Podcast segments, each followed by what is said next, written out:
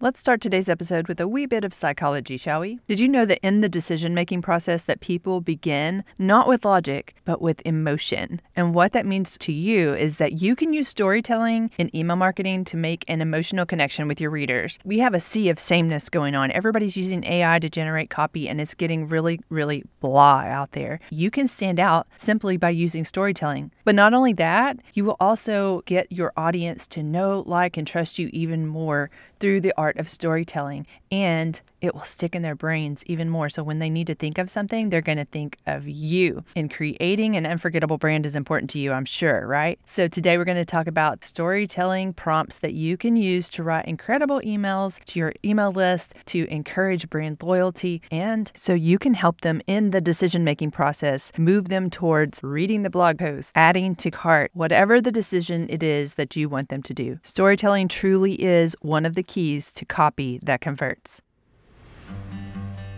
Welcome to Copy That Converts, the podcast that gives you copywriting and email marketing tips to help your business connect with ideal clients who will actually buy. Consider me your bossy big sister for your business. I'll tell you exactly what to do to create high converting copy so you can close your laptop with confidence knowing that you've created words that work. I'm Megan Wisdom, a certified copywriter and bona fide big sis who's helped five, six, and seven figure business owners make thousands of dollars through email marketing, and I want to help you do that too. Get ready for some no nonsense, tell it like it is advice with a sprinkle of fun as we learn how to create copy that converts into sales. I hear from so many people that storytelling is a struggle, and I get that. It, it can be a challenge if it's not something that comes naturally to you. So, one of the very best ways to learn how to implement storytelling is by seeing it in action. So, I want to invite you to join my email list. If you're not part of that already, the link is in the show notes. That way, you can get an idea and a feel for how storytelling can be used, what are different ways to incorporate it, and what does the structure look like anyway.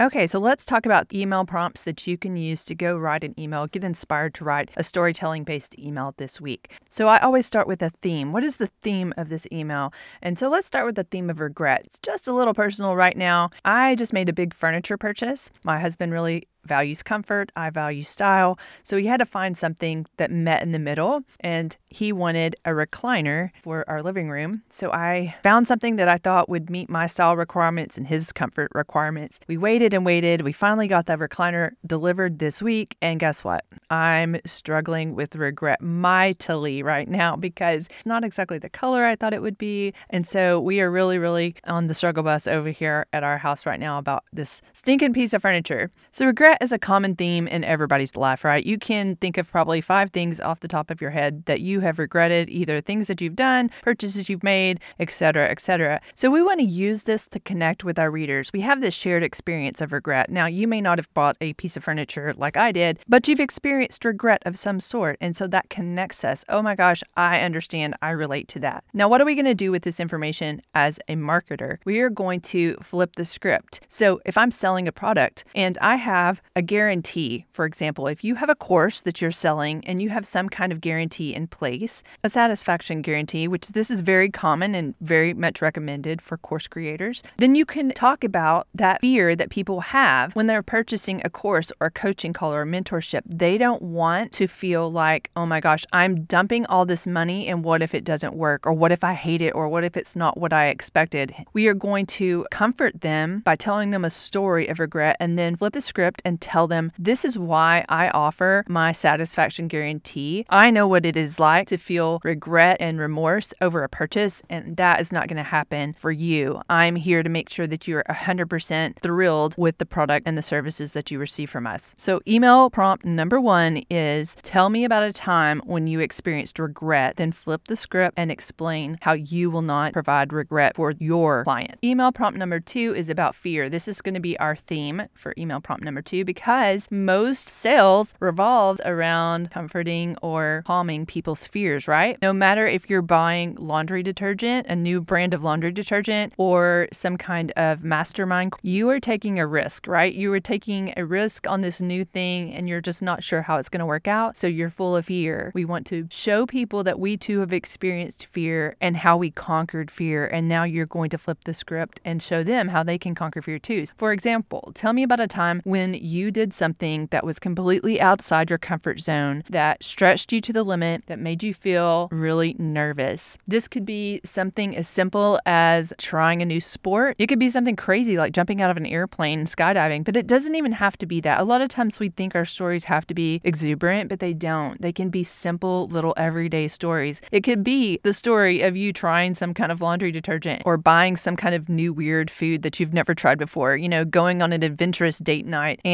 doing an escape room with your husband and thinking, like, I can't believe I'm doing this. I hate being confined in small spaces. Whatever it is that invokes fear for you needs to be something that has a happy ending, not just like, oh my gosh, it was terrible. I never want to do it again. It can be something that's like, wow, that wasn't so bad after all. Like, let's say you did go skydiving and you were terrified. Explain all the feelings, the sweaty palms, the I feel like I'm going to hyperventilate. I can't believe I'm jumping out of an airplane to the, oh my gosh, this is amazing. Look at how beautiful it is up here. This is actually very peaceful. And I'm so proud of myself for doing something so hard. Then we transition from the story of I conquered this to you can conquer this too. Don't be scared. Just take the risk. With risk, there is reward. Everything worth having is going to cost you something, even if it's, you know, a little bit of sweaty palms or maybe money. Just use that fear based story, something that was really hard for you. It shows you as a vulnerable human being that also experiences fear. Again, that gives us that shared human connection. But also, I want to encourage you to use specificity in your storytelling. Give specific details, show the sensory details. What did it smell like? What did it look like? What did your palms feel like? Give as much specific detail as possible to engage the reader's imagination so they can really go there with you to that moment in time and be a part of the story. That's going to help with the stickiness of stories. And remember, the whole goal here is to not only connect emotionally with your readers so that they will take action, but also to stick in their minds. They're not going to remember a bunch of facts and figures about your course or product, but they will remember this story because there's legitimate scientific research that shows that storytelling does actually stay in the brain longer than facts and figures. You probably recognize this just from your own life. You can remember a story better than you can remember the statistics on the 1989 Super Bowl. Mm, well, some of you probably can remember those statistics better, but not me. So, email prompt number two think about a time when you were experiencing fear and you overcame that fear. Okay, so there you have it. Some storytelling prompts that you can use this week to generate ideas to send to your list. Be specific, be heartfelt, be sincere. All of those things will lead to more high converting copy. And I would love to hear about your success with this.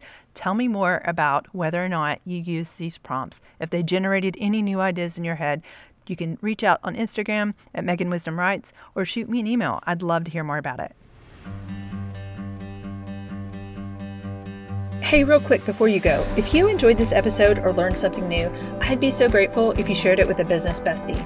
Or better yet, leave a review on iTunes, because by doing so, you'll help this podcast reach more business owners who can learn how to use copywriting to grow their businesses. And that's what we're all about here. So thanks.